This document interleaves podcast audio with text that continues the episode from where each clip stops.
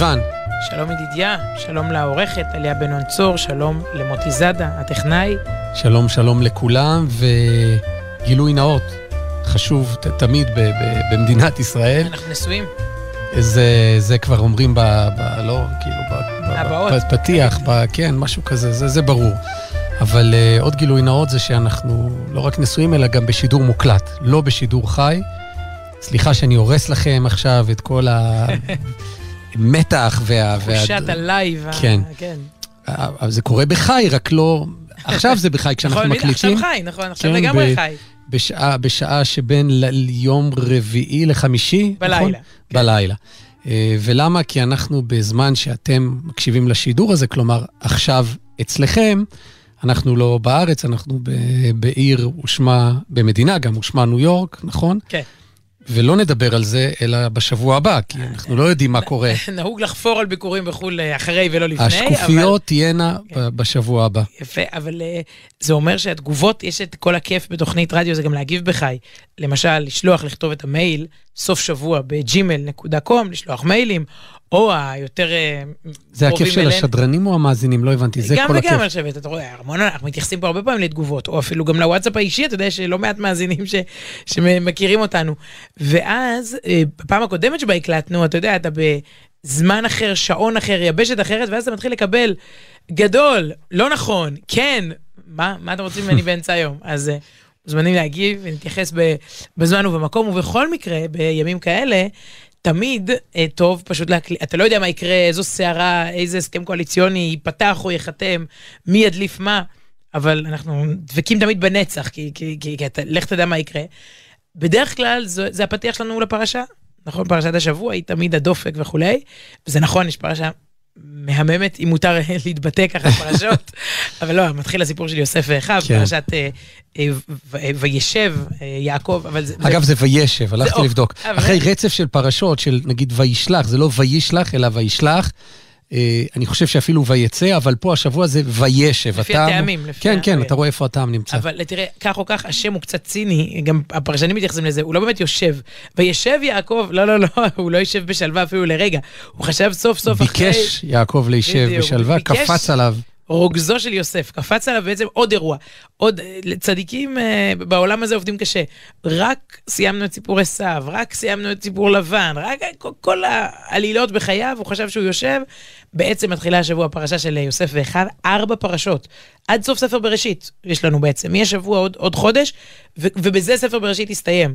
אה, סיפור מפותל, העלילה, היחס בין האחים, שהם כמובן... מלמדים אותנו עלינו, על איך אחים צריכים להסתדר ו- וללמוד, אה, לא לזרוק אחד את השני לבור, לבור אם, אם אפשר. כן, ואם זורקים לבור, אז כפשרה למכור אחרי זה את, ה- את הילד, ולא... למכור למצרים ולא, ולא להרוג, ולא, אבל לא, באמת, זה, זה, זה, זה, זה התנהגות אה, בלתי נתפסת. הרי השבוע הם באים ליעקב עם קטונת הפסים, אה, עם, עם, עם דם, ואומרים לו, טרוף טורף יוסף, כן, ו... ו- ויוסף בזמן הזה נזרק לכלא במצרים, משהו פה באמת משובש ביחסים האנושיים ביניהם, ואנחנו יוצאים עכשיו לארבעה שבועות של תיקון, שיש את הבדיחה המפורסמת הזאת, זה מין אגדה כזאת, אני באה להגיד אגדה אורבנית, אבל היא יותר אגדה שטטלית, כאילו היא מהשטטל, היא לא מהעיר. הקשישה. הקשישה שתמיד, כל שנה שקוראים את הסיפור הזה, ויוסף ככה יוצא לחפש את האחים שלו, במצוות אביו, הוא אומר לו, לך תבדוק מה שלומם, והשאלה היא לא מה שלומם, אלא מה שלומו. הם רואים אותו, ואז מתחילים לחשוב, להרוג אותו, להיפטר ממנו, לזרוק אותו, ואז הזקנה הזאת תמיד קופצת בבית נסת, לא, יוסף, אל תלך, בשנה שעברה הם... שוב אתה עושה את זה. שוב אתה טועה, אל תלך לשם, יזרקו אותך לבור, אמרתי, אל תטעה עוד הפעם. אבל אני אגיד לך משהו על אותה קשישה שכאילו צוחקים עליה, והרב משה צבי נריה, שהשבוע היה יום פטירתו, עשרים ושבע שנים לפטירתו, מחנך גדול, והוא אמר להפך, הוא אמר, תהיו בעצם כמו הזקנה. אני לא יודע אם הוא הכיר את המעשייה, האמת שהיא בטח עוד לפניו אפילו, אבל, אבל הוא אמר, ואני מצטט, במקרה זה, זה במקרה עימדי. שקעת. כן, אז הוא אומר, כיוון ששמענו וקראנו פרשיות אלה בשנים עברו, איננו מסוגלים ללמוד את הפרשה מתוך ראייה וקליטה של פעם ראשונה. סליחה, בלשון ימינו ספוילר, כן? כן, אנחנו יודעים, הנה, מתחילת פרשת וישב, אנחנו כבר יודעים את סוף הסיפור. המעשה הטרגי של מחירת יוסף בידי אחיו, לא מזעזע אותנו, כמו, כמו שהוא צריך לזעזע, אחרי שאנחנו יודעים את סופו, כי הודות למחירה, יוסף נהיה משנה למלך מצרים. אנחנו לא יודעים, לא רק שאנחנו יודעים שהסוף הוא טוב, אלא הסוף הוא טוב מאוד, זאת אומרת, זה לא רק שהוא ניצל ולא, הוא לא טרוף טרוף יוסף, וחיה רעה לא אכלתה, אלא הוא נהיה משנה למלך מצרים. אבל הוא אומר, צריך ללמוד כל פרשה מחדש, ולחיות אותה, לחיות את המתרחש, להרגיש כשם שהרגישו יעקב, יוסף וחב בשעת מעשה, ואז כל הפרשה מתגלה באור אחר. לקרוא את זה כאילו בפעם הראשונה. זה, זה, זה, זוכים לזה כשלומדים עם ילדים. ילדים ממש, וואי, אימא'לה, ואומרים לי יעקב שהוא מת, ויוסף, ומה יהיה, ואיך הם ישלימו, ו, ואיך האחים יסתדרו, וכולי. ו, או, או, יצא לפגוש אישה, אישה מבוגרת, שבפעם הראשונה, השנה, התחילה בעצם, היא בראשית, והיא לומדת את הספר הזה. בת איזה שלושים ארבעים, וכי פעם ראשונה, היא אומרת לי, לא יודעת מה קורה אחר כך, לא... באמת? כן, לא יודעת, כאילו. אז לא המשכתם לדבר שלא יהיה ספוילר, לא זה כאילו... אני מפחד לקלקל את הכל, אבל במתח. אבל באמת, הסיפור על אותה זקנה, אומרים, הוא עלינו. היא לא צועקת עליו, היא צועקת עלינו. אתם לא לומדים מהסיפור של יוסף. אתם זורקים את האח שלכם לבור, אתם לא יודעים איך לחיות כל השבטים, הרי האחים האלה הם השבטים השונים בעם ישראל, לא יודעים לחיות ביחד, באחווה, להמשיך יחד את המורשת של יעקב אבינו, כל אחד ב- בסגנונו. אז uh, כל זה קורה, קורה השבוע, uh, ב- הייתי אומרת, uh, סיפור שהוא נחשב החטא הכי, ככה קראתי, החטא הכי חמור אי פעם בתורה, בין אדם לחברו. אתה יודע, החטא הכי חמור בין אדם למקום, בין אדם לאלוקים, זה חטא העגל. עוד נגיע לשם, אנחנו רק התחלנו. כאילו, עבודה זרה. עבודה זרה, אין יותר... לא, אבל לא סתם, אתה מקבל את התורה, כאילו, אתה מדמיין, אמר הרב נריה לדמיין, נו, דמיין את עצמך שנייה, אתה למרגלות הר סיני, קולות, רעמים, ברקים, שופרות, עשרת הדיבור, אתה מקבל, אתה שם, במעמד הר סיני, לא סבא של סבא שלך, אנוכי השם אלוקיך, ולא תרצח, ואתה רואה את הלוחות ומשה רבנו, ואתה הולך ועושה עגל, אתה, אתה מוריד את העגילים, את הזהב, אתה מחפש זהב בכספת, ועושה עגל זהב ומשתחווה לו. כאילו, אין, זה, זה, אין יותר מזה, ב, נדמה לי, בתחום של, של, של בין אדם למקום, ובין אדם לחברו, אין יותר נורא מאחים בדם, כן? בני יעקב, שזורקים אחד, משקרים, רוצים להרוג, מוכרים, מתנכלים, שונאים, כל כך כל כך שונאים. וזה דברים, זה, זה דברים שצריך לתקן. כל, הם אומרים שזה חטאים שמלווים אותנו. עד היום זה צריך לתקן. כל, כל, כל ביטוי של אחווה בינינו היום הוא מתקן במובן מסוים את, את החטא הוא. טוב, אני חושב ש, שבשביל שידור מת דיברנו מספיק, ונלך אל השיר הראשון, וזה מעניין. בשבוע שעבר, פרשת וישלח, אמרנו, נכון? כן. אז פסוק אחד מהפרשה באמת זכה ככה לזרקור, ללחן הנפלא כל כך של יונתן רזל, ושבוע שעבר השמענו ביצוע סימפוני, קטונתי מכל החסדים ומכל האמת, באמת שיר, שיר מקסים. והשבוע יהיה שיר, אני חושב, לא פחות מקסים. אתה יודעת מה, אני לא רוצה לעשות תחרות פה בין אחים, זה, זה רגיש בפרשיות האלה. אבל אח, אח של יונתן, אהרון רזל, הכין את הפסוק של, שמתאר את יוסף, יוצא לשדה ואומר, את אחי אנוכי מבקש, זה הפך גם לקריאה כזאת, היסטורית מאז ועד היום, קריאה לאחווה, לאחים, פה תמשיכי אותי, כי, כי זה, את מתאימה לזה יותר, נראה לי להסביר את הפסוק הזה, אבל אהרון רזל הלחין את הפסוק הזה, אפילו חיבר לו גם לחן מקסים, וגם חיבר לזה איזה מין ראפ כזה, שהופך את זה למשהו שמחובר יותר לתקופה שלנו. ואת יודעת מה, נשמעת את הביצוע, אמרתי לא לעשות קנאה בין אחים, אז הנה ביצוע חי של אהרון רזל המלחין, ביחד עם יונתן, ההוא מהקטונתי, ביחד... את אחי אנוכי מבקש. בדיוק, הנה.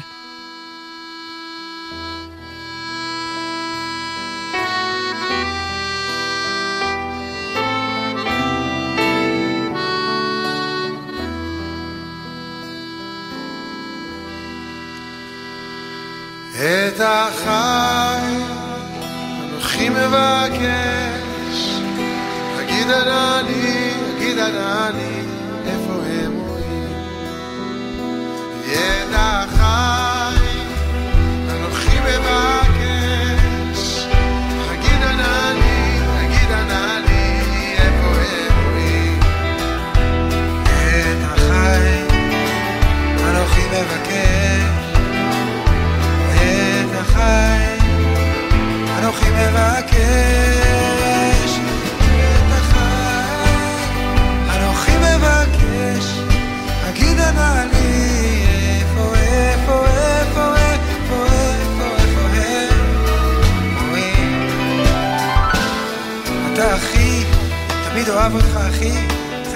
בעומק שליבי, אתה יודע.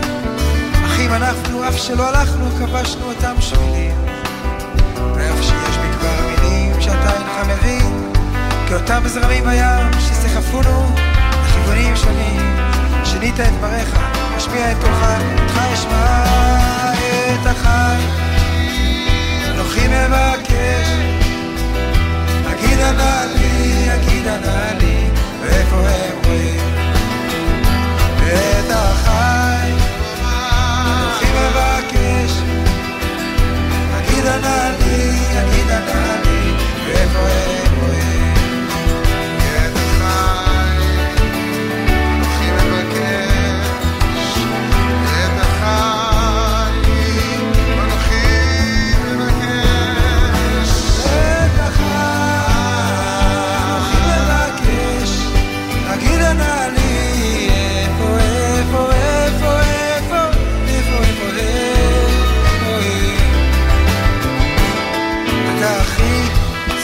אתה ואני, על אותו הדשא והחול, גדלנו וצחקנו. היום בתרמינינו אין אותם ספרים על ספטותינו, לא אותם הפזמונים אך בסוף היום. באותו מרום נישא עינינו, כשקשים הרגעים לאותם שמיים נרים קולנו. שינית את דבריך, השמיע את קולך, אותך אשמע את החי.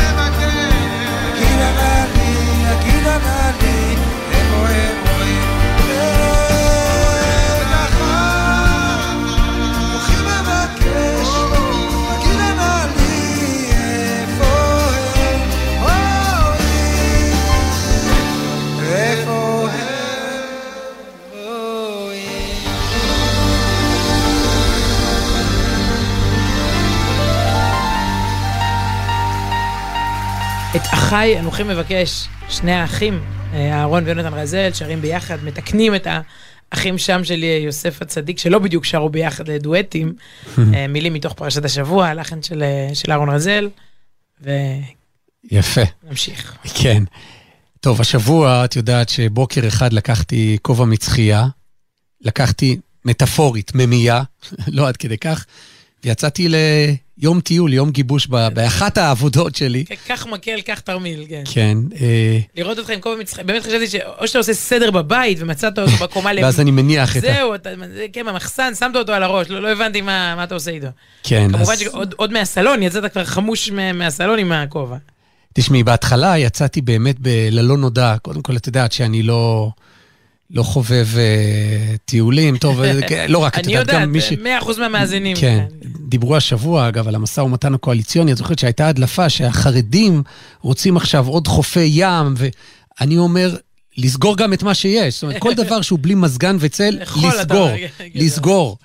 אבל תשמעי, באתי באמת בגלל הנימוס, כי אמרו שזה יום גיבוש כזה וזה, נו, אז נבוא, ו... ונהניתי, ממש נהניתי. כן, לא, חזרת כמו ילד מטיול שנתי. כן, עכשיו בשבילי זה מצחיק, זה היה יום היכרות, כי כשאתה כותב בעיתון, בעידן של פעם, טוב, שנינו היינו גם, גם בעידן של מביאים למערכת את ה... אמנם לא בעידן של הכותב הגיע ו, והקריא לקלדנית, את זוכרת, פעם היו מגיעים למערכת כדי שהקצרנית או הקלדנית הזה, ואז בדפוס ישימו את, ה, את הגלופה וכולי, לא, אבל כן היינו בעידן שאתה צריך להביא אפילו את הדיסק, ה... את הדיסקט, סליחה, מה זה דיסקט? את הדיסקט עם האיינשטיין, קיוטקסט, אני לא יודע באיזה תוכנה את, את עבדת, ולהביא את זה למערכת. והיום, כמובן, לא. עכשיו אתה עובד במקום, אתה שולח כל שבוע טור, יש התעסקות שלמה מול העורך, הגרפיקאית, המפיקה. זה אנשים שמאוד נוכחים בחיי, אבל אני בחלקם לא יודע איך הם נראים אפילו. ופתאום אתה מתגבש, מתגבש איתם ומכיר אותם לראשונה. זה מדהים. לא, זה, זה עידן שבו יש יחסי...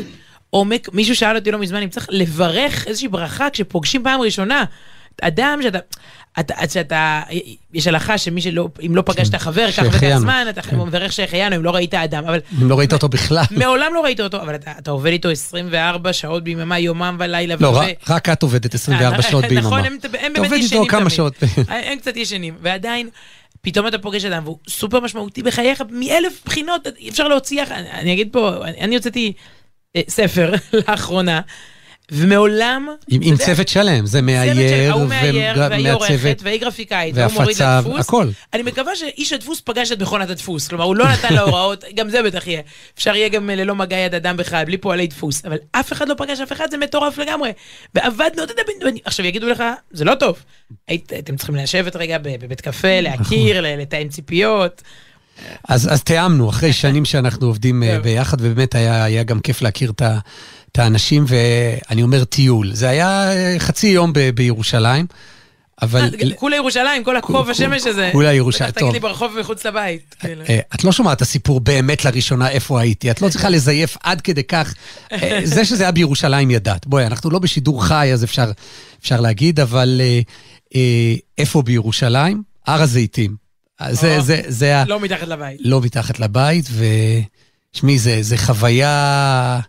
טוב, עכשיו את באמת יכולה לצחוק עליי, כי בית קברות זה באמת אחד המקומות המרתקים, באמת המרתקים, ובטח הר הזיתים, ובטח כשזה סיור מאורגן, כי בימי שגרה לא, לא לכל אחד יש אומץ, בטח בתקופה יותר מתוחה ללכת להר הזיתים, אבל אם אפשר לומר, ההר פורח בשנים האחרונות, כי יש, אתה יודעת, גם מבחינה ביטחונית, ובכלל פיתוח... מנהלת שם, עושים דברים, המדינה עושה שם דברים שכל המילים שאוהבים להגיד, ריבונות, משילות, ככה לצעוק אותם, אז ממש, היו שם בעבר הרבה יותר, אני חושבת, יידוי אבנים, ויותר מפחיד להגיע, עכשיו, ככל שיותר אנשים... יש בעל הבית. ככל שיותר אנשים יגיעו, אז יהיו פחות, זה יהיה פחות מקום עזוב, וממילא מזמין יותר, פחות משילות וכו'. אני עדיין בפורמט של לקחו אותך לטיול שנתי בבית קברות, זה ממש מישהו שאתה יודע, אישי, בוטיקי. אתה מרשה לי, אני מתלבדת לפתוח שנייה סוגריים או לא? זה הזמן לפתוח סוגריים. לפתוח סוגריים? אוקיי. הייתי בישיבה לפני עשרים שנה, במשרד החינוך בתל אביב, והם עשו פרויקט חינוכי יפה, מוציאים את ילדי בתי הספר היסודיים לבית העלמין, טרומבלדור, שבו קבורים באמת, אז עוד אריק איינשטיין עוד היה בעולם הזה. כן, וגם קישון היה בעולם הזה שהוא היום שם. אפשר לעשות באמת בכל בית קברות, אבל ודאי שם. זה באמת בוטיקי, כי זה בית קברות מאוד קטן, וכולם שם. בקיצור, פנו לתקשורת וביקשו סיקור, וכמובן לא קיבלו גרם של סיקור ורבע של ידיעה, בעיתון של המחוז במשרד החינוך לא הכניסו כלום, כי אוקיי, יפה, פרויקט חינוכי וכו'. אמר לי, אני לא זוכר את השם, אבל מישהו בכיר משרד החינוך בחוז תל אביב, אמר, אני מארגן לך כתבה. ארגן אימא שפונה אליו כאילו בתלונה. כאילו, היא שולחת לו, איך ייתכן שילדים מסיירים בין קברים? אי אפשר לקחת ילדים לגן, לפארק, למשהו ארכיאולוגי, לים. מה זה הדבר הזה שילדים מסיירים בין קברים? זה מפחיד. למחרת הייתה כתבה, זעם, מחאה, ההורים, אתה יודע, בשביל זעם צריך מייל אחד, זה מספיק. וכך, ואז בא הכתב, וצילם ילדים מסתובבים בעיניי בתי הקברות, ומדריך מסביר להם את ההיסטוריה של העליות לתל אביב וכו'. וזהו, וזה היה הסיפור. יפה, זה סוגריים קצרות יחסית, לא יאורר. אין פרסום רע, יש פרסום טוב, והוא היה מבסוט, עשו כתבה על המיזם, בסדר, אז אם מדברים עליך, סימן שעשית וכו'. אז כן, ובתי הקברות מלאים באנשים שחשבו שלא, אז הר הזיתים, תשמעי, העניין הוא הלוקיישן והעניין הוא גם המדריך, כמו ב... תראי, כבר נהייתי עכשיו מומחה לטיולים, הייתי בטיול אחד, אני אומר לך, העניין זה המדריך, אבל באמת היה מדריך שהוא באמת, הוא אייקון, אפשר להגיד, ואת מכירה אותו היטב, אל ידה בר שאול, הוא לא סתם מדריך, הוא חוקר, זאת אומרת, רוב המידע שהוא מספר זה הוא גילה, הוא חוקר, ומחדש, וכותב ספרים, וכותב מאמרים, ומאוד מאוד מבוקש, והביאו אותו לסיור הזה, וזה פשוט מדהים, כי עד היום יותר קראתי את הדברים שהוא מפרסם, ופתאום לראות אותו, תשמעי, הוא רץ בין קבר לקבר, ובאמת כאילו מפיע חיים בדמויות, וגם אתה לא יודע, לפעמים שאתה הולך לבית קברות לקבר מסוים, אתה יודע, הדוגמה הכי, לא יודע, אומן, זה הקבר של רבי נחמן, אוקיי, טסת, הגעת, אתה, אתה מגיע למקום, ו, וגם בארץ, ואני, בכל מקום שהוא, זה יכול להיות באמת בכל בית קברות, בכל כל תקופה שהיא, פה אתה לא יודע מה פתאום יפתיע אותך, זאת אומרת, אתה הולך פה עובר בין קברות, פתאום, טרח, הקבר של שי עגנון נגיד, זה לא שבאתי עכשיו לעלות על קברו של שי עגנון, אבל הוא מתחיל לספר, והקבר ליד של איזו דמות היסטורית אחרת, ופה זה, ו, ו, וזה מרתק, כאילו לעמוד במקום, לראות, רק לקרוא מה אנשים, בני משפחתם כתבו על המצבה שלהם, באמת מעורר מחשבה על, על עבר, על הווה ו, ו, ועל עתיד, עד מאה ועשרים. להגיד בהר הזיתים זה ממש כולם כולם, זאת אומרת, מהרב קוק, אל תתחילי כדי שלא... בגין שביקש לא בהר הרצל, אלא שמה עם הלוחמי מחתרות, טוב, בלי סוף, באמת בלי סוף. כן, אורחיים, אתה יודע, מכל התקופות שהם. נכון, בעצם נכון, יש עוד קברים הרבה יותר עתיקים. זה נושא בפני עצמו, אני לא פותח פה את הסוגריים, אני כל כך התלהבתי מהסיפורים שלו, שאמרתי אולי ניתן לו פה פינה קבועה, ואולי במקומי אפילו, רק הוא יספר היסטוריה ואני אענן, כי לי יש... פטיש כזה, כאילו פתאום כל ההפרעות קשב והריכוז וזה, כשזה מגיע לאיזו תקופה, ובטח איכשהו הוא מספר את זה עם המון הומור, וזה גם מאוד מרגש כמובן, ומאוד מחכים, אז זה באמת הייתה חוויה, ואחרי בית הקברות, פתאום באמצע, כשאנחנו, הנה אמרת, הקבר של הרב קוק, היינו אמורים להמשיך לקבר, זה היה אמור להיות אולי השיא של הביקור, להתפלל על הקבר של הרב קוק, שנמצא שם, ואז פתאום אומרים, חייבים עכשיו לעלות לאוטובוס, כי מחכים לנו במסעדה. אז עם כל הכבוד, כאילו יש את הלוח זמנים, והגענו לשם, ואמרתי לך, יום, יום גיבוש, בשבילי גיבוש והיכרות. לא, לא חתמתי לך חתימת הורים, ולקנות במתקים יום קודם, וכל התקסים של... באתי עם סוכריית מנטה, זכר לה. אבל אז פתאום במסעדה הבנתי שאני נקלע גם לסוג של מסיבת פרידה, מעובדת בחירה בעיתון, ששוב, אני יודע את שמה, אבל לא, לא מכיר אותה, זאת אומרת, כשנפרדים ממנה וכולם אומרים כמה היה כיף איתה, וכמה כולם מחוברים אליה אישית, אני נמצא בבית, אז זה וירטואלי. אני שולח מייל כל שבוע. לחלוטין, כן, כשמה שלומית שלב, ואחרי הרבה הרבה שנים בעיתון, סיימה את תפקידה, ואז היא נתנה שם נאום, פתאום זה הפך לאיזה באמת מרגש יותר אפילו מהחלק הראשון של היום, והיא סיפרה סיפור, היא, מגיע, היא, היא, היא, היא מתעסקת, היא עברה מהנהלת חשבון, מסוג של הנהלת חשבונות, כספים, לעולם הקואוצ'ינג, היא כבר נמצאת בו כמה שנים, ועכשיו היא, היא מתחילה קריירה שנייה ב, ב, בתחום הזה, ו, וקצת נתה לנו מהעולמות ש, שלה, היא חיברה בעצם את שני, גם את עולם הכסף והפיננסים, ועולם ה... העצמה וכל המילים היפות האלה. רגע, אני עכשיו הולכת לשמוע את סיפור הצ'ק. אתה בעצם, מי, הרי יש לנו כזה מין, אפשר לגלות, יש קבוצת וואטסאפ שנקראת גלץ, ואתה כל, בעיקר אני פעילה שמה, תשעים ותשע אחוז. חשבתי לחסום אותך אפילו פעם. אני כותבת לעצמי דברים שאני רוצה לדבר עם עצמי ואיתך פה, מדי פעם אתה מפציע שם, אז כבר כתבת שם, זה חמש פעמים השבוע, סיפור הצ'ק. אל תשכחי להגיד לי לספר לך את סיפור הצ'ק, לא, לא, סיפור הצ'ק, בבקשה. אז הנה, זה מה ששלומית שלב סיפרה, אגב, המקור לסיפור הוא אלון גל, הספר של אלון גל. מספרים על מנכ"ל של חברה גדולה שנכנס עמוק לחובות, ולא מצא מפלט החוצה, אנשים סגרו עליו, הספקים דרשו תשלום, והיה עליו לחץ כבד. יום אחד הוא טייל בפארק, ואחרי דקות ארוכות התיישב על הספסל, ככה הניח את הראש בין הידיים, והוא חשב לעצמו, האם יש מישהו שיכול להציל אותי ממה שהולך להיות בלתי נמנע, פשיטת רגל של החברה. לפתע הופיע בחור צעיר, אני יכול לראות שמשהו מטריד אותך, הוא אמר לאותו מנכ"ל, וכן, הוא שיתף אותו במצב הנוראי של החברה, האנושים וכו', ואז אומר הבחור הצעיר, אני מאמין שאני יכול לעזור לך, והמנכ"ל... הוא שואל את המנכ"ל איך קוראים לך, והוא אומר לו את השם, ואותו בחור צעיר מוציא פנקס צ'קים, כותב צ'ק, דוחף אותו לידיים של המנכ"ל ואומר, קח את הכסף הזה, תפגוש אותי פה, בעוד שנה מהיום, בדיוק, באותו מקום, באותה שעה, אתה יכול להחזיר לי את הסכום הזה בהזדמנות, כך, קיבלת פה הלוואה חופשית, להציל את החברה. הוא פנה ונעלם באותה מהירות שבה הופיע. המנכ"ל הביט וראה ש... הצ'ק שבידו הוא על סך חמישים אלף דולר, סליחה, חמש מאות אלף דולר, חצי מיליון דולר, כן? על החתום, ג'ון רוקפלר. רוקפלר היה אחד האנשים העשירים ביותר בעולם באותם ימים. אתה יכולה להגיד אילון מאסק עכשיו, לא משנה, תשלימו איזה שם שאתם רוצים. לא, אז לא הייתי מאמינה לו שהוא... והוא מסתכל ואומר, וואו, אני ממש יכול למחוק מיד את כל החובות הכספיים שלי, יש לי ערבונות, יש לי פה, אני קיבלתי נשימה. במקום זה, הוא החליט לשמור את הצ'ק בכספת, ורק הידיעה שהצ'ק הזה נמצא שם, נתנה לו כוח לחשוב על פתרון להצלת העסק שלו. יש לו, יש לו, יש לו על מי, על מי להישען. וכך עם אופטימיות מחודשת הוא נסע ונתן עם הנושים והספקים, ובאמת קיבל הקלות ניכרות בתנאי התשלום, הוא גם קיבל הצעות עסקיות טובות יותר, וסגר כמה עסקאות, ובתוך חודשים ספורים הוא החזיר את כל החובות שלו, וגם התחיל להרוויח כסף.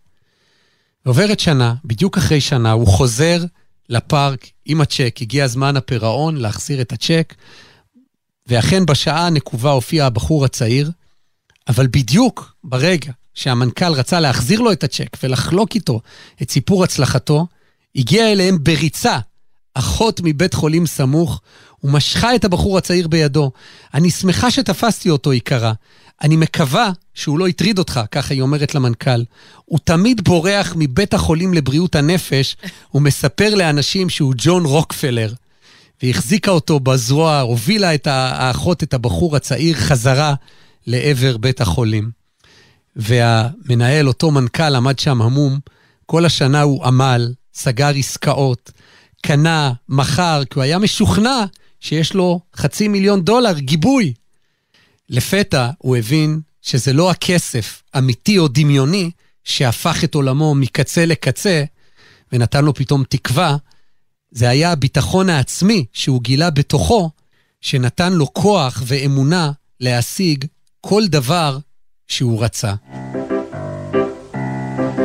אוי לוח היצירות של אוי בידי בידי בידי בידי בידי בידי בום כל היום אוי בידי בידי בום לוח היצירות שיר אוי אז הייתי מחקת אוי בידי בידי בידי בידי בידי בידי בום כל היום אוי בידי בידי בום דיידל דיידל דיידל דיידל דם הייתי אז בונה לי בית מאבן, בית נאה עם גג אדום שלוש שורות מדרגות ליד הקיר ובאחת רק עולים, בשנייה רק יורדים השלישית לא תוביל לשום מקום רק שידעו שזה ביתו של גביר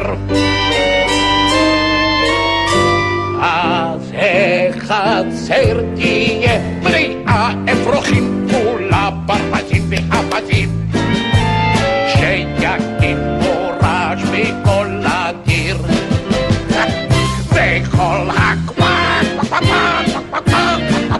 קוקריקו ישמע למרחקים ויבשר קנקר פרבז השיר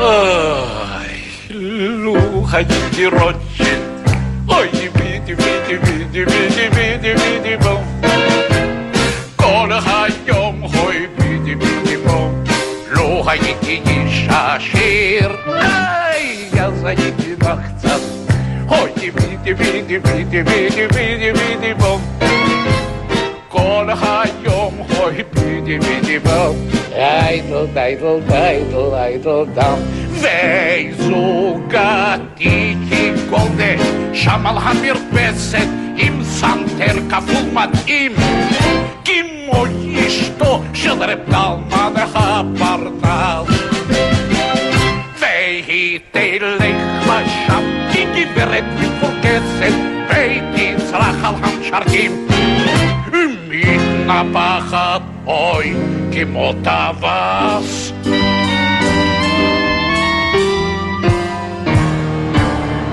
יבואו כל חכמי העיר לשאול בעצתי גם הרמתי ישאל אז מה הדין והמנהג אם תועיל רבי טוביה מה הדין רבי טוביה בביצה שלא נולדה בערב חג I'm a young bum I'm a young bum Ah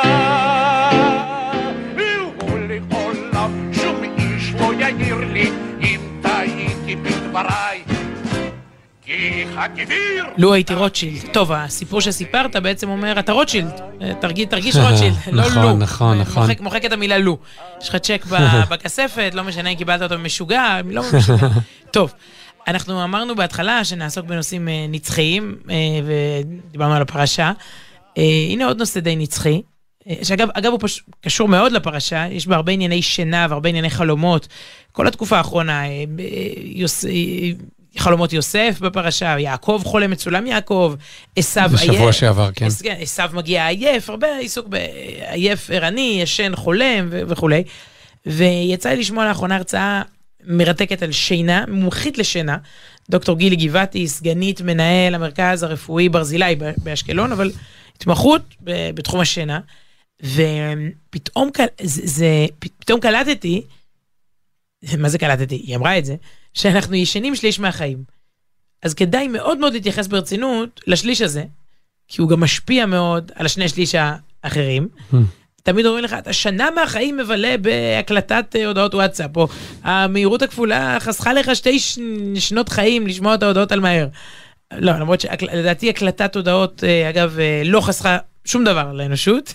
כי רק מב... כי במקום שכל אחד מקליט נאום לאומה, אתה יודע, כל אחד קרא... פודקאסטים. אני ממש חושבת ששיחה של דקה בטלפון, יש דבר כזה, שיחת טלפון, לא החלפת הודעות. שיחה בטלפון, מקצרת הליכים. וואי וואי, מה זה חולק עלייך?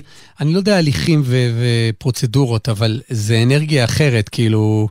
להתחיל שיחה, שלום, מה נשמע, מה קורה, להתראות, ובהודעת וואטסאפ אתה נותן את זה ממוקד, כאילו. אתה נותן את זה ממוקד. אני איבדתי ממש את היכולת לדבר בטלפון, זאת אומרת...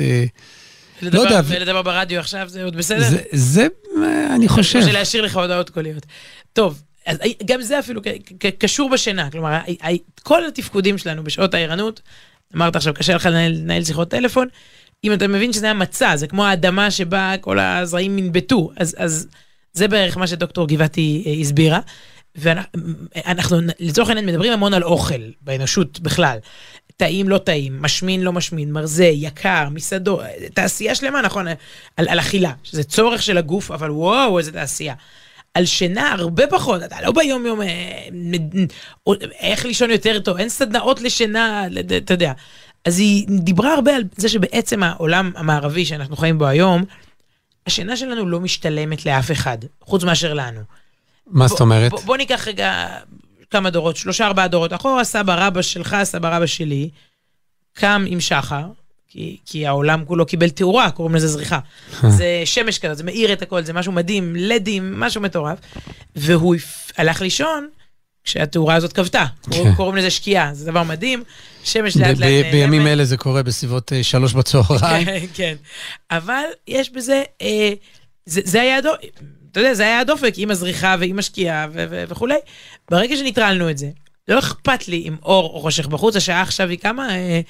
תבדוק לי מה השעה, אנחנו עם שלוש מנורות פה מסביב, אחת מהחדר ליד, אתה כל הזמן מואר, ואפשר גם להחשיך, את זה לא כל כך עושים בשעות, בשעות האור, אבל ודאי שאפשר להעיר את החושך, כלומר, שיבשנו לגמרי את, ה, אתה יודע, את, את הדופק של הטבע, והיא אומרת, תמיד זה לחפש את הכסף, זה, לא, זה, זה כלכלי, כשאתה ישן, אתה לא מייצר שום רווח, זה לא שווה, אתה לא אוכל, לא קונה, 아, לא, זה העניין. אתה לא עושה לייקים, וואי, אתה, וואי. לא, אתה לא עושה שום דבר, אתה לא, ש, לא שווה לנו שתישן, לך זה בוודאי טוב. זה תיאוריית קונספירציה או שזה לא, לא, דברים לא, כפשוטם? לא, יש, יש, כולנו פעילים, התאורה היא גבוהה בכל הארץ, כל העולם נהיה טיים סקוואר אחד גדול, תאורה גבוהה. מדהים. ואנשים נכנסים הביתה, בעשר בלילה הם עדיין אוכלים ופעילים, הם ברמות ערנות, וזה, ואז היא אומרת, בכלל צריך לעבוד על לישון, זה, זה צריך כדי להירדם, צריך לעצור, היא קוראת את, את, את, את כל הזמן, אתה מאוד ערני. צריך אתה, כוח, צריך כוח או, בשביל ללכת לישון.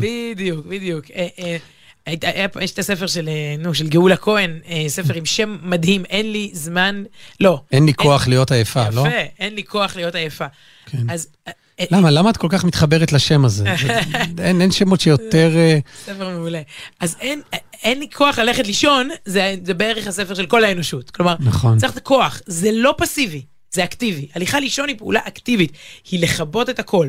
שהיא כמובן... אגב, זה מעניין, סליחה. את אומרת, אה, על תזונה יש יותר מודעות, ו... אבל שינה פחות. ואני לא אפתח פה אותה, אם כן אז תעצרי אותי תוך שלושים שניות על ענייני תזונה, אבל חלק מה, מהדברים ש, שאומרים בכל הדיאטות, והדבר שהכי משמין אותך, זה לאכול בלילה, כי הגוף לא... פה, פה נעצור בדיוק למה ומי, אבל אם, אם בעצם האנושות הייתה הולכת לישון, עם, עם ה... זה לא השקיעה, אלא יותר צאת הכוכבים, עם רדת האפלה, ולא היה לך פה תאורה לתוך הלילה, אם היו מורידים, שזה סטנדאפיסט שאומר שאם היו מורידים מהיממה את, ה, את השעות תשע עד אחת עשרה בלילה, כולנו היינו רזים, כי לא היינו אוכלים, ולא היה אור במקרר, כי היה חושך במקרר, כי היה לילה. אתה בכלל לא אמור להיות במטבח, זה כמו לאכול ב-ארבע בבוקר, כאילו. אז היא אומרת דבר מעניין, שגם נורא קשה לחבות, יש מונדיאל, אז... אז אתה יודע, אז אנשים, אתה לא, אתה לא גומר משחק מונדיאל, נרדם תוך חמש דקות. לצורך העניין, כשנגמרת הפעילות שלך ב-אחת עשרה, אתה תלך לשון אחרי שתים עשרה. אין דבר כזה, אני מנסה, הרבה פעמים אנחנו מגיעים הביתה מאוחר ואני עייפה, אני אומרת לך, אין, נכנסים מהאוטו הביתה, דקה אני ישנה. אתה, אתה לפעמים אומר, אין, שלושים שניות נוחר. לא נכון, עובדה שלא. אתה נכנס, אתה לא, אתה לא... ואומרת על ילדים גם, אומרים לילדים, לך לישון. אתה לא יכול לחבות ילד בכפתור של און ואוף. זה לא להדליק את המזגן, או להדליק את הבוילר. צריך להרגיע את הילד. זה הכי קשה. צריך לנטרל את כל הטרפת, להרגיע משהו נעים, משהו ככה.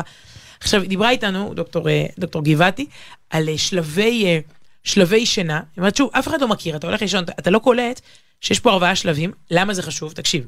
שלב ראשון זה שלב ההירדמות, זה כמה דקות. שלב השני, זה נקרא תדר מעורב, זה חמישים אחוז מה, מהלילה. השלב השלישי זה הגלים האיטיים, שהוא זה שבו אתה מקבל את הערנות, מופרשים, ההורמונים השונים, זה שלב מאוד חשוב. שלב הרביעי, ה-R E M, ה-Rapid Eye Movement, זה שהעיניים ככה, אם אתה מסתכל על מישהו ונראה שהוא ממצמץ ככה מתוך שינה, זה ככה עשרים וחמישה אחוז. בשלב זה מתבצעים תהליכים של למידה וזיכרון. למדת למבחן, המוח צריך להטמיע וואו, את החומר. ברצינות? יש פה מחזורים, שנמשך, כל מחזור הוא תשעים דקות, ולאורך הלילה אתה כל הזמן במחזור, כאילו שלב זה, שלב זה, שלב זה.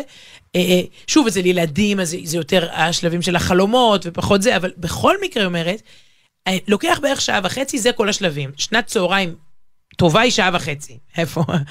אולי דקה וחצי. זה מה שהיא ממליצה? לא יודע, שוב, אל תרשום פה עכשיו הוראות, בוא, זה לא ריאלי. יש אסכולות של עשרים דקות. עשרים דקות, כן, אבל שנייה, היא אומרת ככה, יש נקודה שרק להכיר אדם לא מכיר את מחזור השינה שלו. היא אומרת, לפעמים אתה מכוון שעון לשש, אתה מתעורר ברבע לשש. מעולה, ערני. למה? בדיוק נגמר המחזור שינה. רבע לשש, קום. לא, אתה נרדם, ואז בשש אתה לא מצליח לצאת מהמיטה, כי התחלת מחזור שינה חדש. אתה, אתה לא מסולחן. היא אומרת, יש משהו בגוף שהוא טבעי, גם זה פעם היה אצל, אצל אבותינו, יקיצה, יקיצה טבעית, זה סיסמה. הגוף מתעורר טבעי, כי הוא בסוף מחזור שינה, תקשיב לו, תזהה מתי סוף מחזור, גם אם זה אומר שתקום רבע שעה לפני או רבע שעה אחרי השעה שכיוונת. עכשיו, איפה זה ואיפה אורח החיים זה לנו? אתה מוציא ילד מהמיטה, זה, זה. איפה, איפה יש לי קיצה טבעית? בשבת אתה יכול יותר, יותר לתת לעצמך, אבל אני, זה מצחיק אותי, אני, לא לימדו אותי, לזהות מחזורי שינה, תגידי מה, מה, מאיפה להתחיל בכלל בגילי. אבל, והיא אומרת שכל המשפטים של הסבתות נכונים. ילד שלו ישן, יבוא שוטר ויקח אותו. לא גדל, לא תישן מספיק, לא תגדל, באמת גדלים בלילה. חשוב לישון, חשוב לחלום. עוברים חולמים, אגב, חלק מההתפתחות של העובר, היא אומרת שיש שאלה מעניינת במחקר, על מה הם חולמים? כי הם לא רואים כלום, מה הם מדמיינים, הם, הם עדיין יו, בבטן, הם יו, לא רואים. מדהים. עוברים חד משמעית חולמים, וכשהיא אומרת ש... אז הם קודם חולמים ואחרי זה רואים את המציאות, זאת אומרת. זהו, מה, הם חולמים איזה צבע, איזה תחושה, מעניין. אומרים שהעובר לומד הרי את כל התורה, שם בפנים עד שהוא נולד. אבל היא אומרת שכמובן, כל מה שהיא אמרה, נכון גם לשנות התשעים. עכשיו עם הרשתות החברתיות, כל אחד קיבל עוד משרה מלאה. כלומר, לא מספיק שאתה עובד כל היום מחוץ לבית או זה, אתה מתחזק רשתות, אתגרים, תרבות, וכמובן, אם זה משפיע על תוחלת חיים, סתם, אתה יודע, בקטנה, אנשים רוצים, רוצים לחיות יותר. אז בסופו של דבר, זה, זה מחזיר לך, הזמן שאתה מבזבז על שינה, זה נותן לך זמן, זמן חיים. זה שליש מהחיים, למען יאריכון ימיך, כן? תחיה יותר. היא אישית חיה במושב או בכפר, ככה, היא אומרת שבאמת להיחשף פחות לתאורה. היא אומרת, כשאני נכנסת לעיר, ויש מלא מנורות על בניינים, אני קוראת לזה זיהום אור. זיהום אוויר, אם אתה תקרא את זה, זה יראה לך טעות, מה זה אור? חסר פה אוויר, אוויר, תוסיף יוד. זיהום אור. היא אומרת, זה לא בשליטתי, זה המון אור מלאכותי, אור חיצוני, שהוא מדכא לי את הצורך בשינה, כן, בצורה מלאכותית. אחת הנקודות המשמעותיות זה הבדלי גילאים בין אחים, מאוד התחברתי לזה. כשיש ילדים קטנים בבית, אז קל להרדים את כולם, אתה יודע, טק, ילדים באמת יכולים לישון בשבע שמונה. ילד גדול, משפיע על האח הקטן, כי יש חגיגה, יש אקשן, ככה, אז, אז אתה רואה את זה, שהקטנים, אה, אני אלך לישון בשעה, בשעה שהגוף שלי צריך, אה, הגדולים פה עוד, עוד חוגגים במטבח ו- וכולי, ושים לב למשפט מדהים שאנחנו אומרים, והוא כל כך עמוק, אני צריכה לישון על זה. נכון, אנחנו מדברים על משהו, זה מאוד נכון, השינה מסדרת דברים, הבעיות באמת ייפטרו, הכל יראה יותר הגיוני, אחרי שינה טובה, לא לפחד מזה, לישון, זה דרך לקבלת החלטות, ואם יש מבחן חשוב, קבל, אתה לא, מה יותר טוב, ללמוד עוד שעה את החומר, או לישון עוד שעה? לילה לפני מבחן? נו. No. טוב, הבנת את הגישה שלה. אם את שואלת, כן. כמובן, לישון שעה יותר בלילה. וואו. כי זה, זה משפיע למחרת על כל הריכוז, על כל ה... אמרת על הזיכרון, שיש תהליך של עיבוד זיכרון, וואי, עיבוד בעין, זאת אומרת, לאבד את החומר. לעכל, כדאי להתחיל ללמוד המבחן סתם כמה ימים קודם, אנחנו מדברים על מי שעושה לילה לבן, אני כל התיכון זה היה לילה לבן, באמת לפני מבחנים? קפה ולא לישון, שעתיים חופשי לפני, פסיכומטרי לפני מבחנים, ממש, ללמוד לתוך הלילה וכו', ובאמת, היא אומרת שאפשר לחנך לשינה, אולי אני ואתה שומעים, שומעים את זה קצת מאוחר מדי, אבל יש לי, יש כאן מאזינים צעירים. נכון, אתה מחנך ילדים להמון דברים, נכון, הם לומדים ללכת ולהיגמל מחיתולים, אז אומרים לו, לא, הילד הזה ישן עם ההורים. לא, אנחנו נלמד אותו, או, כמו שמלמדים אותו לאכול עם סכין ומזלג, ללמד ילד, לחנך אותו לשינה, זה אומר לתת לו מתנה. ילד שיודע להרדים את עצמו לבד, לא, ילד שישן טוב בשעות הנכונות, זה מתנה אדירה לחיים, להתחיל בגיל הזה, זה כמו שתגיד, לא, אני לא מלמד אותו לצחצח שיניים, ולחגור חגורת בטיחות ברכב וכולי. אז טוב, אין, אין כמו אגב ימי שישי כדי לישון מוקדם בשבתות, זה מעניין אגב, בשבת, כל השבוע השמש שוקעת מוקדם, אבל אתה לא, זה לא שאתה ישן, בוא, זה לא שאתה ישן בגלל השעון קיץ, ישן יותר מוקדם. בגלל השעון חורף. אולי בימים הראשונים שהוא הגיע, די, התרגלנו. אבל הלילה, בליל שבת, את אומרת. בשבת יש משהו כזה, אתה יודע, סעודה, קידוש, הכל כזה מתכנס. הכל מוקדם. הכל מתכנס, אז בשבת הכל במקום, אז גם זה, גם השינה במקום הנכון שלה. יפה, בקרוב, זה אוטוטו מגיע. הנה שיר על חלומות, אבל לאו דווקא חלומות בלילה, אפילו יותר מזה חלומות ביום. מה זה עולה לך לחלום? כבר הרבה זמן לא שמענו. איזה חודש לא ישמענו. יקיר ססון כתב ושר וגם צילם את הקליפ הנהדר ביחד עם אריאל זילבר. פום, פום, פום, פום, פום, פום, פום, פום, פום. מה זה עולה לך לחלום? לדמיין שאתה יהלום רוקד על גג העולם כמעט כל יכול. מה זה כבר עולה לך לחלום?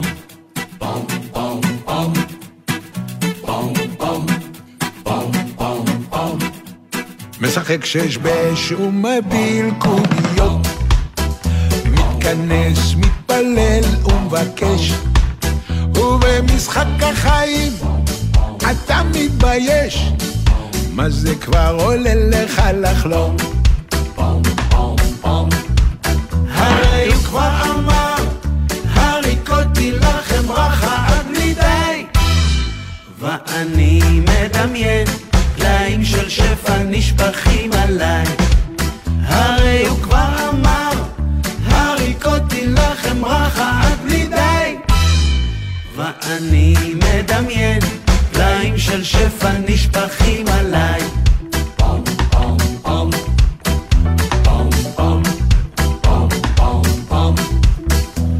פגשתי חבר לשלום, אמרתי לו בוא, כך תחלום.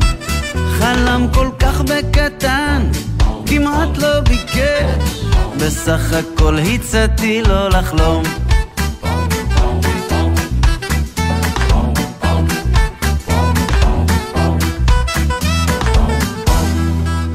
יקיר ססון עם אריאל זילבר, מה זה עולה לך לחלום? השבוע הלך לעולמו יצחק בנאי, בגיל תשעים ושתיים, וטוב, עוד מעט נשמע אותו שר עם, עם בנו אביתר.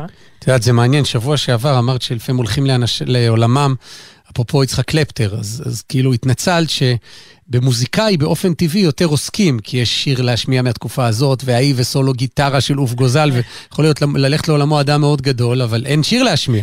אז פה זה מעניין, כי יצחק בנאי היה בניגוד ל, לרבים מבני משפחתו, הוא לא היה מוזיקאי, הוא היה שופט. כן, לא, אני חושבת שיש... סגן נשיא בית המשפט השלום ב... מחוזי. המחוזי? תבדוק בזמן שאני רגע אסביר את המשפחה. בבאר שבע, אבל... אבל יש לו שיר, יש לו שיר כי הוא שר עם, ה, עם הבן שלו, זה מה שנשמע עוד מעט, כן? תמשיכי. אז, לא, אני חושבת שזה ממש מרדנות, כלומר, אתה אח של, בין היתר, אתה אח של יוסי בנאי, ושל יעקב בנאי, ושל גברי בנאי, של גברי בנאי, כל אחד שחקן יותר, אתה יודע, שחקן מהשני. אתה אבא, בין היתר, של אביתר בנאי, מאיר בנאי, זיכרונו לברכה, אורנה בנאי, יש אחות רביעית, אגב, אפרת. כן. ו- ואתה, ו- אז, אז יצחק בנאי, אלה האחים, אלה הילדים, אני לא הולך איתך לבני, לבני דודים, בלי, בלי אהוד בנאי וזה. כן, בלי ואתה, מויז הקטן בכלל, זה מבגלה. ואתה שופט. בוא נתשמע, זה נקרא עצמאות אקטיביזם שיפוטי. כן, מחוזי, מחוזי, לא שלום. אני מתקן. אז באמת, זה מסלול אחר, אבל הוא אמר פעם שהכל מתחיל באמת ב... ייזהרו בבני העניים, שמהם תצא תורה. הוא אמר, זה כן, העובדה שמשפחת בנאי התפוצצה בתרבות הישראלית, מגיעה מהעוני דווקא, מהמצוקה, מהרצון, איך הוא אמר, רצינו שהבנים של הירקן ממחנה יהודה, הם רצו להצטיין. מה זה מחנה יהודה? איזה רחוב, תגידי? האגס אחד. האגס אחד. מעל חנותה, כן, באמת כל כך הרבה כישרון, וכישרון מגוון, הם לא, הם לא אותו דבר, לא, לא מבחינה אומנותית, וגם לא מבחינה אישית, ככל שהכרנו, זאת אומרת, כמה מבני המשפחה. טוב, אני, נלך אל השיר, כדי שנספיק באמת לשמוע אותו במלואו, ורק על השיר הזה אפשר לדבר המון, כי זה פיוט שנקרא שימו לב אל הנשמה, או בגרסה שהם שרים, זה מעניין, שימו לב על הנשמה, ובאתר הזמנה לפיוט מסבירים, מסבירים שם כל כך יפה, את יודעת, לפעמים כשזה אתר הוא איזה קצת אקדמי או משהו כזה, אז זה נורא קר, ופה יש את השילוב גם של המידע וההיסטוריה, ו- וגם כותבים את זה יפה. פיוט מיוחד במינו, המושר בזמנים שונים בקרב רבות מן הקהילות, המילים הקוראות לאדם למודעות עצמית ולשמירה על טוהר נשמתו, מדברות לאדם באשר הוא, מעבר למקום ולזמן. ואולי משום כך זכה הפיוט הזה לשלל ביצועים ולחנים, לא מעטים מהם בני זמננו, אה, כמו למשל זה של אהוד בנאי, של אביתר בנאי ושל אחרים נוספים. אגב, זה מעניין, אם תכתבו בגוגל, אה, שימו לב אל הנשמה בנאי, אז אני חושב שהתוצאה הראשונה היא שתעלה לכם, זה הביצוע של, של האחיין, של, ה, של השופט, הלא הוא אהוד בנאי שמבצע לחן אחר לגמרי, מתקופה אחרת לגמרי, הפזמון החוזר ברון יחד כוכבי בוקר, כמו המילה בוקר שחותמת כל בית בשיר, ממקמים את זמן ההתרחשות בפיוט בזמן של עלות השחר, של תחילת היום. אתה מחזיר אותנו לנושא הקודם, לקום בבוקר, לישון טוב בלילה, זה באמת על הנשמה שכל בוקר חוזרת לגוף. ובהתאמה יפה לכך מושר הפיוט בחלק מן הקהילות, למשל בקהילות בבל, כפיוט השכמה עוד לפני תפילת שחרית, או בשעות של לפנות בוקר כחלק משירת הבקשות, למשל בקהילות הרם צובה, ומשפחות רבות ספרדיות ואשכנזיות כאחת שרות את הפיוט הזה במהלך השבת, במיוחד בשעות בין הארבעים של שבת שנחשבות לזמן חסד מיוחד, זה נקרא רעבה דרעבין, רצון הרצונות, זה מדהים, זה כאילו סוף השבת, ויאללה, כבר, כבר, זה, כבר רואים את הסוף, ובמקרים האלה של שבתות החורף, זה מדי מהר, וואי, וואי. רואים, רואים את הסוף, יצר. אבל זה הזמן הכי מקודש, זה השיא של השבת, זה זמן חסד, שאז שרים גם שירי כיסופים וגעגוע, וזה אחד השירים ש, ששרים, ואביתר בנאי, כשהוא הוציא את השיר הזה, הוא סיפר איך אבא שלו לימד אותו, את השיר הזה, ושר אותו, ולכן הוא הביא אותו לאולפן לשיר את השיר. עכשיו, אני כל כך אהבתי את הביצוע הזה, את העיבוד החדש לשיר הישן, שביקשתי מאביתר בנאי את הפלייבק, את השיר הזה, בלי אביתר ובלי אבא שלו, כדי להפוך אותו לפתיח של תוכנית יומית שלי, לא בגלי צהל, ברדיו כל חי, בכל בוקר, ככה אני מתחיל שנים, שנים עם, עם, עם המוזיקה, עם הפלייבק הזה. השיר הזה יצא לפני שלוש עשרה שנה, זה, זה בערך הזמן שלה, שלה, שלה, ש, שאני, שאני בכל יום פותח את הבוקר עם השיר הזה, ועכשיו שהלכתי לביצוע המקורי, כשנפטר אבא של אביתר, כדי לשמוע וגם כדי להשמיע, אז ראיתי טוקבק, שמישהו כותב, אני לא יודע אפילו מי זה, בדרך כלל טוקבקים, עדיף לא לקרוא אותם, אבל תראי מה כתב אחד, אחד המאזינים, כשאיך שיצא השיר, הוא כותב... רגע, אמרת שלוש עשרה שנה, אנחנו מדברים על האלבום לילה כיום יאיר, אתה כן. מתראה לי טוק, טוקבק שחוגג בר מצווה. כן, אגב, לילה כיום יאיר, יצאו משם לעיתים ענקים, השיר אבא זה מהאלבום הזה, אבל זה השיר עם אבא, ופחות פחות תפס. אבא, אני רוצה לעמוד איתך. ממש, באולפן, ולשיר את השיר שלימדת אותי, וואו, היה מתאים לשיר להשמיע גם את אבא, תשמעי, זה, זה, זה האבא שעליו נכתב השיר, אבל בסדר, זה כבר יהיה במקומות אחרים, וכותב אותו טוקבקיסט, איזו עוצמה מצמררת, נשמה חמימה, שורש עתיק יומין, עם נצר טרי, על עלים מרקרקים נפלאים, תראי מה זה, איזה לשון של טוקבקיסט. פעם ידעו לכתוב טוקבקים, בתרפת. לפני שלוש עשרה שנה, שאביתר בנאי הפיח בהם חיים, בתמהיל מדויק של עתיק וחדיש, של צליל כל דבש מקירות אבני ירושלים של אביב, עם הקול התל אביבי הפלורנטיני מעברו הקרוב של אביתר, כל זה ביחד בדואט מופלא של אב ובנו. אז הנה, לזכר יצחק בנאי שנפטר השבוע, שימו לב על הנשמה.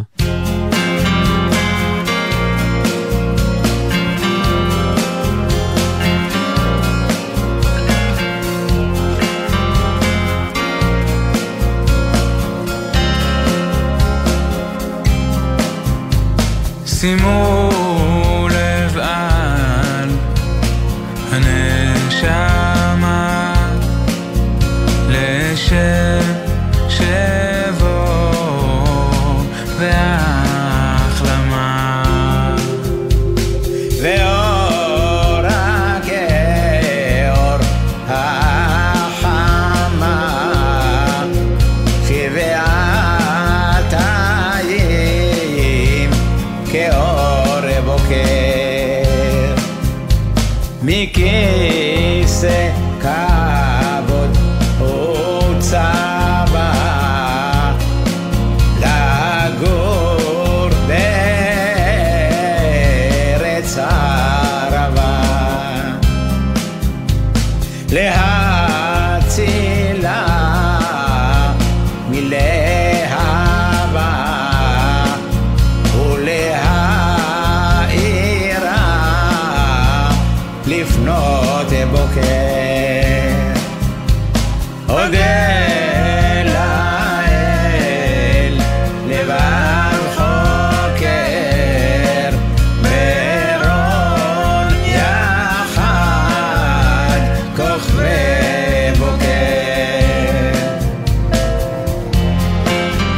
אביתר בנאי, שר עם אביו, יצחק בנאי, זכרונו לברכה, שנפטר השבוע, תנחומים למשפחת בנאי ולכל אוהביה הרבים. אנחנו מסיימים, מודים מאוד לטליה בנון צור, לעורכת, למוטי זאדה, הטכנאי, לכם על ההאזנה. כתובת המייל שלנו היא סוף שבוע, במילה אחת בג'ימייל דוט קום. שבת שלום ו... חנוכה שמח. יום ראשון, תראה, בשישי מדליקים נרות שבת, ביום שישי היום, ביום ראשון מדליקים את נרות החנוכה, נר ראשון. אז שבת שלום, חנוכה שמח. חנוכה שמח. בשמחות תחת וגזות, אוגר תשמע קולי בוקר. אודה לאל לבב חוקר, ברון יחד כוכבי בוקר.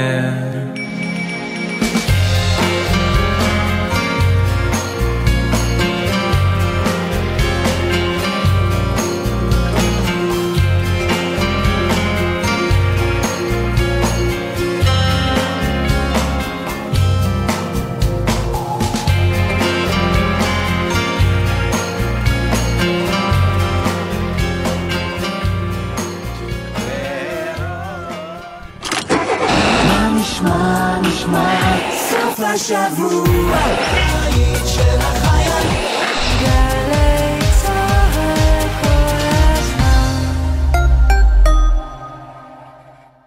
הורים יקרים שלום, מדבר יוסי בן סמחון, ראש ענף הבטיחות בדרכים בצה"ל. במשך כל השבוע אנחנו מתאמצים לשמור על הבנים והבנות שלכם, כי בטיחותם חשובה לנו. סוף השבוע בפתח והם בדרכם הביתה. הם יצאו לבלות, להתאוורר, לנקות את הראש, ואנו מבקשים מכם לעזור להם לעבור את זה בבטחה כדי שיוכלו לענות גם בשבוע הבא. חבריי הוותיקים, יש לי מילה אחת בשבילכם, עוד. בגילנו אנחנו צריכים לתת לעצמנו עוד, גם בכביש. להשקיע עוד קצת ולחצות אך ורק במעבר חצייה, גם אם הוא קצת רחוק וקשה ללכת אליו. לא להתפרץ לכביש, לסמן לנהג שאנחנו רוצים לעבור ולהסתכל לו עוד רגע בעיניים כדי לוודא שראה אותנו. כ-חמישים אחוז מהולכי הרגל הנהרגים בתאונות דרכים הם אזרחים ותיקים. תנו להם עוד קצת זמן, אלה החיים שלהם. הרלב"ד, מחויבים לאנשים שבדרך.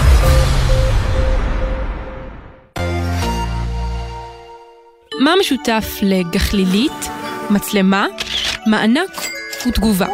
את כולן חידש המשורר הלאומי חיים נחמן ביאליק. על ביאליק מחדש המילים, ביאליק גאון שירי הילדים וביאליק כבנאי התרבות תוכלו לשמוע בתוכנית מיוחדת של ספרים רבותיי ספרים, לרגל מלות מאה וחמישים שנה להולדתו. היום, חמש בערב, גלי צהל. עם מי הייתם רוצים לשבת לקפה? קפה כזה של שבת בבוקר. ברגע של נחת שאפשר לדבר על הכל. נורית קנתי מזמינה אתכם להצטרף אליה בכל שבת בשמונה בבוקר לשיחה אישית עם דמויות מפתח בחברה הישראלית. והשבוע נת סמסון יופי, יושבת ראש עמותת בשביל המחר. שמונה לקפה עם נורית קנתי, מחר שמונה בבוקר, גלי צהל. מיד אחרי החדשות, אודיה קורן ונתן דטנר.